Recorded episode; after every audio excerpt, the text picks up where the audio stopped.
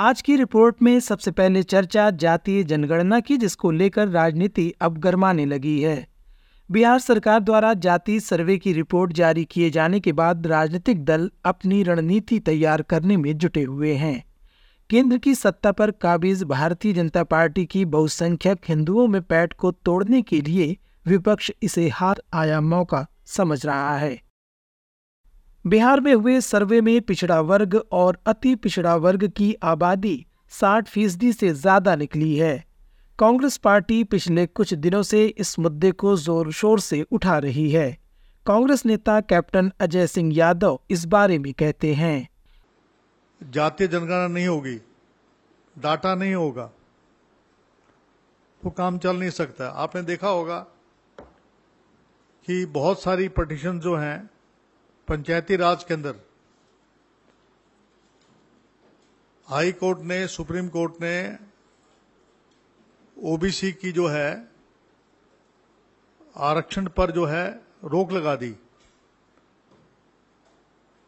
पूछा कि भी डाटा दो तो डाटा नहीं। जब तक डाटा नहीं होगा, अभी जो तिरसठ परसेंट जो पॉपुलेशन है, ये करीबन 215 जातियाँ हैं।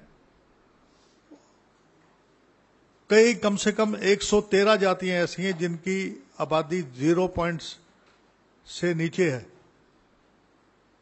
तो उनके बारे में, उनके बारे में कौन सोचेगा? जाति जनगणना की वकालत करते हुए अजय यादव कहते हैं कि इससे गरीब लोगों को ज़्यादा फ़ायदा मिलेगा, चाहे वह किसी भी जाति के हों।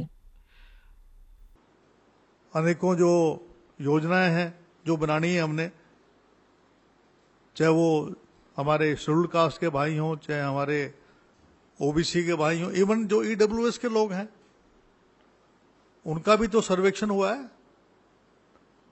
इसमें क्यों केवल ओबीसी का थोड़ा ना हुआ है। उसमें जो गरीब लोग हैं, उनको फ़ायदा मिलेगा इस बिहार के अंदर। उनके लिए पॉलिसीज़ बनेंगी। हाउसिंग पॉलिसीज़ है। किसके पास कच्चा मकान है, किसके पास मोटरसाइकिल है, किसके पास पक्का मकान है, किसके पास कार है, किसके पास आर्थिक स्थिति की, किसकी कैसी है, राजनीतिक रूप से कौन कितना प्रभावशाली है, शैक्षणिक रूप से क्या व्यवस्था है जिन जातियों की।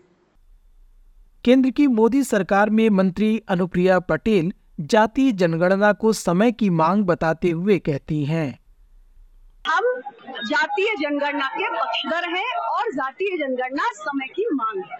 अपना दल ने संसद के अंदर निरंतर पिछड़ा वर्ग कल्याण मंत्रालय के गठन का सवाल उठाया है। ये हमारे पार्टी की मांग है और सड़क से लेकर सदन तक हम इस मांग को निरंतर उठाते आए हैं। भाजपा जाति जनगणना का विरोध किए बगैर विरोधी पार्टियों को घेर रही है। मंगलवार को प्रधानमंत्री नरेंद्र मोदी ने अपरोक्ष रूप से जाति का मुद्दा उठाने पर विपक्ष की आलोचना की।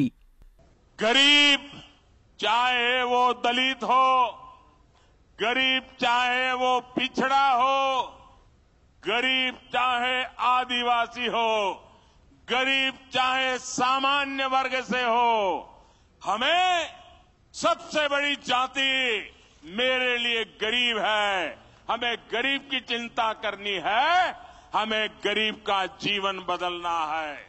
छत्तीसगढ़, मध्य प्रदेश, राजस्थान सहित पाँच राज्यों में होने वाले आगामी विधानसभा चुनाव में यह बड़ा मुद्दा बन सकता है। भारतीय जनता पार्टी ने इस डर को भापते हुए अपनी तैयारी शुरू कर दी है। छत्तीसगढ़ में एक रैली को संबोधित करते हुए प्रधानमंत्री मोदी ने कांग्रेस पार्टी पर तीखे हमले बोलते हुए कहा। कांग्रेस गरीबों को बांटना चाहती है। मोदी ने पिछले दस साल में सारी योजनाएँ ऐसी बनाई ताकि गरीबों में एक आत्मविश्वास पैदा हुआ है। और मेरे लिए तो इस देश का गरीब यही सबसे बड़ी जाति है, यही सबसे बड़ी बिरादी है। अगर गरीब का भला हो गया, देश का भला अपने आप हो जाएगा।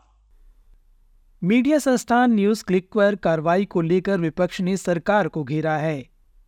मंगलवार को न्यूज़ क्लिक वेबसाइट के प्रबीर पुरकायत सहित दो लोगों को फॉरेन फंडिंग लेने के आरोप में दिल्ली पुलिस ने गिरफ़्तार कर लिया।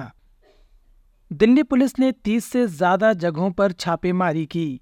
इसके अलावा इससे जुड़े कई पत्रकारों को हिरासत में भी रखा गया था। छत्तीसगढ़ के मुख्यमंत्री और कांग्रेस नेता भूपेश बघेल ने पत्रकारों को हिरासत में लिए जाने की आलोचना की है। वो पत्रकार जो निष्पक्ष हैं, वो पत्रकार जो शासन से सवाल करते हैं, उनको यदि गिरफ़्तार किया गया है तो इसकी तो मैं निंदा करता हूँ। पहली बात तो ये है। दूसरी बात ये है कि इतना डर नहीं होना चाहिए जो सत्ता में बैठे हुए लोग हैं। और ये सरकार निश्चित रूप से अब पतन की ओर चल पड़ा है वो खुद स्वीकार कर इधर पत्रकारों के विरुद्ध जाँच को निष्पक्ष बताते हुए केंद्रीय सूचना एवं प्रसारण मंत्री अनुराग ठाकुर कहते हैं।